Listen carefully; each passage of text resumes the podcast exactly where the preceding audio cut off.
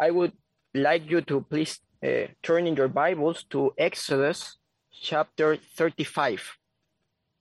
Exodus chapter 35. And today I will be reading from verses 4 and 5. Exodus 35, 4 and 5. And this is the word of God.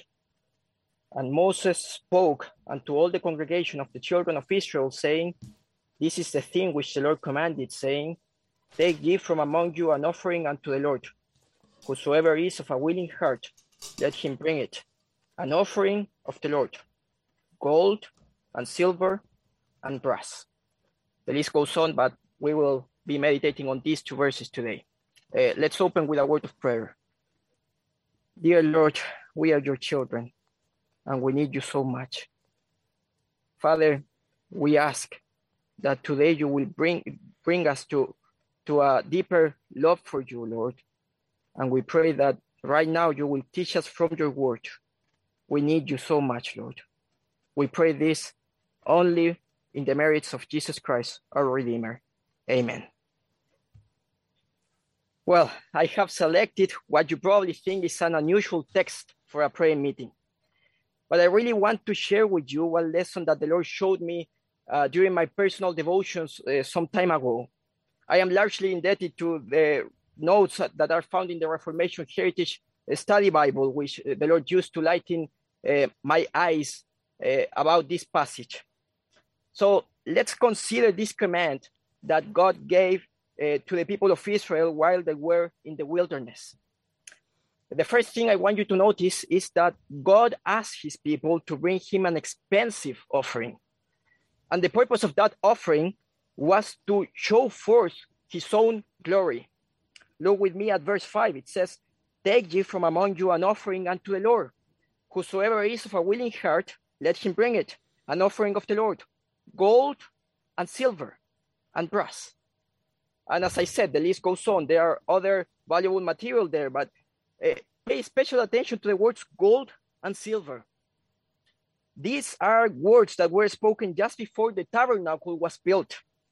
And that, pla- that place, the tabernacle, needed to have those precious metals because it was going to be God's tent, the tent of the king of Israel. Those metals were precious and they symbolize the fact that God is more valuable, more precious than anything or anybody else. They were symbols of his glory, majesty, and holiness. And this place, the tabernacle, was going to be full of luxury objects and would require around a ton of gold and 3.5 tons of silver. That's what we read in Exodus 38, verses 24 uh, to 28. If, if you convert those measures, you, you get that one ton of gold, around one ton of gold, and 3.5 tons of silver. It was a lot. But here's a question that should naturally arise How could a people that was just coming out of slavery bring God such things? Notice what verse 4 says. It says, And Moses spoke unto all the congregation of the children of Israel. The children of Israel. These words are not directed to the Egyptians or, or the members of any mighty kingdom in that time. They were spoken to the children of Israel, a people that had just recently been taken out of slavery. Is this something, dear brethren, that you would expect a group of former grievously afflicted slaves to bring? How was it possible? How was it even possible? It was only possible because God had blessed them by sheer grace before. Verse 4 says, And Moses spoke unto all the congregation of the children of Israel. And this name, Israel, reminds us of God's covenant. This was a people that had been blessed by God. And part of their resources must have been inherited from previous generations because of God's blessing. We know that Abraham and Isaac were quite wealthy. Jacob had been blessed with his father's in law's flocks as well as Isaac's inheritance. And Joseph had risen to great authority and probably great wealth in Egypt. However, even though the Israelites must have had some resources while they were in slavery, it doesn't seem likely that they were very wealthy uh, during their oppression. But what we do know for certain is that many of those resources came right from the Egyptians when the Lord delivered the Israelites. In, in Exodus 11 2, we read these words Speak now in the ears of the people, and let every man borrow of his neighbor, and every woman of her neighbor, jewels of silver and jewels of gold. So it was because of God's redemption that they had many of their resources. And we also know that they must have plundered uh, the Amalekites in Exodus 17, a, a, victory that they could obtain only because of God's power when Moses, uh, when Moses' arms were lifted up. Uh, we, we meditated a little bit about that on Monday with Brother Raymond's message. Uh, so what we see here is a principle. It is this principle. The only reason Israel could offer God such valuable things for his own glory was the fact that God himself had given them to Israel before. Let me repeat that. The only reason Israel could offer God such valuable things for his own glory was the fact that God himself had given them to Israel before. And this has great application for us because today God is asking great things from us. And I am not just talking about physical things, not, not mainly about material things. I am talking about things like what we find in Luke uh, chapter 10, verse 25, 27, where it says, Thou shalt love the Lord thy God with what? With all thy heart, and with all thy soul, and with all thy strength, and with all thy mind, and thy neighbor as thyself. This is what the Lord requires from us. And I would really like, like to link this passage to the idea of revival. What happens in revival? More specifically, what happens in revival within the church? Uh, well, hearts are stirred up.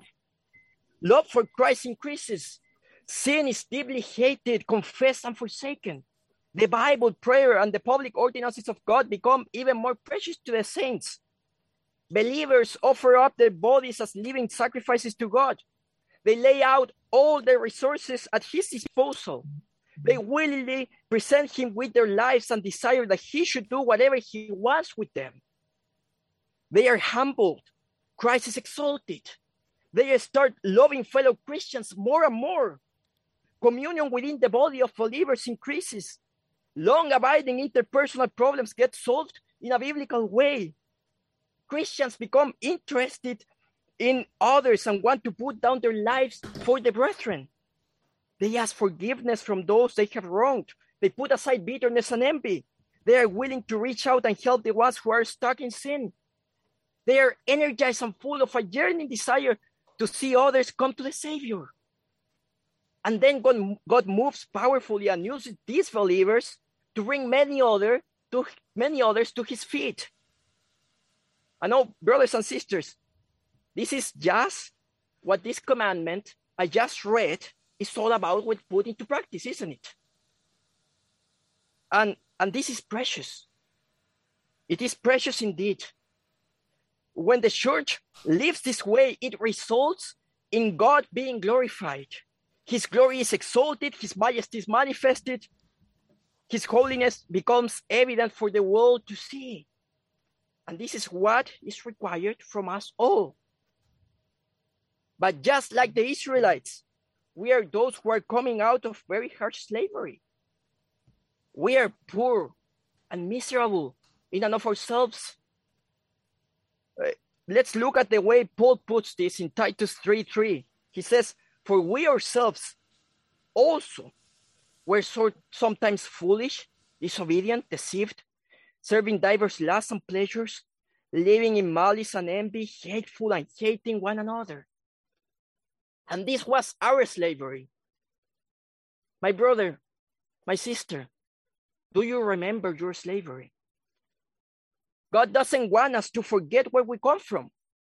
He could erase our memories and make us never remember again the kind of things we used to do when we were without Christ. But he doesn't act that way. Why? Because he doesn't want us to forget that we were slaves, beggarly, miserable, and poor slaves. And would you expect such precious things as the ones I just mentioned from a people made up of former slaves to sin? Just looking at our background, is there any hope that we will ever bring such precious jewels to our King? No. And, and I want to be emphatic about this. We cannot produce this in and of ourselves. There have been some who have said that we are able to make revival happen if we just produce the right atmosphere, if we just do the right thing, if we follow the method, revival will come. But they are wrong. Because in and of ourselves, it is pointless. It is just as unexpectable that we should bring these jewels to God as it would have been expectable, unexpected to think that the Israelites would be able to bring that amount of gold and silver to God when they were under harsh slavery in Egypt. But they did bring it, and they brought it because they received it by sheer grace. So you see, because of grace, there can also be hope for us. And mark it well, it is only because of grace in Christ. In John 15, 5, our Lord says, I am the vine, ye are the branches. He that abideth in me and I in him, the same bringeth forth much fruit. For without me, ye can do nothing. And this literally means what it says. Without Jesus, we can do nothing. We cannot even bring him his due. One of the things that have struck me recently is that, in a sense, from one perspective, the kinds of things that happen in revival are just the way things should always be in the church. Right now, I am not talking about large crowds being converted uh, to the Lord. That's in the hands of the Lord. But I am talking about the personal revival of Christians that, it, that is found in collective revivals. Brothers and sisters, shouldn't we always love the Lord that way? Shouldn't we always be on fire for Him? Shouldn't we always be passionate about His word and prayer? Shouldn't we always forsake sin and humble ourselves before Him and others? Shouldn't we always love our fellow believers and a lost world? If not, how much indifference is admissible? How much love for idols? How much pride? But we don't always love the Lord this way, even though it is our duty and nothing else but what the but, but what the Lord requires from us. We don't because in and of ourselves, apart from God's grace in Christ, we are failures and we can do nothing. What then is our hope? Only His grace. This means we must cling to Christ. This means we must give Him no rest. This means we must not let Him go until He blesses us.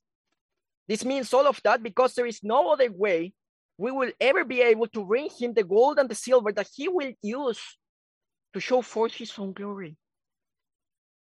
But when he gives us a grace, then we can give good works back to him. Good works that bring him glory among the heathen.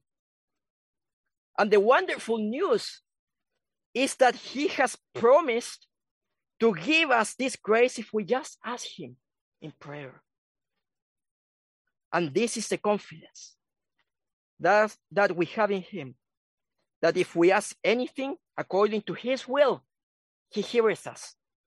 And if we know that He hears us, whatsoever we ask, we know that we have the petitions that we desired of Him. First John 5 14 and 15.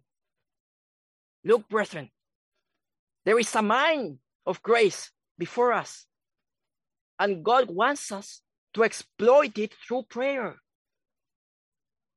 So, brothers and sisters, let us storm the gates of heaven asking for grace in revival, For we have no other hope of giving him what he's asking from us. Our only hope is that he will first give us what he requires from us by his sheer grace in Christ. So let us keep praying, dear brethren. Let us keep praying. Amen.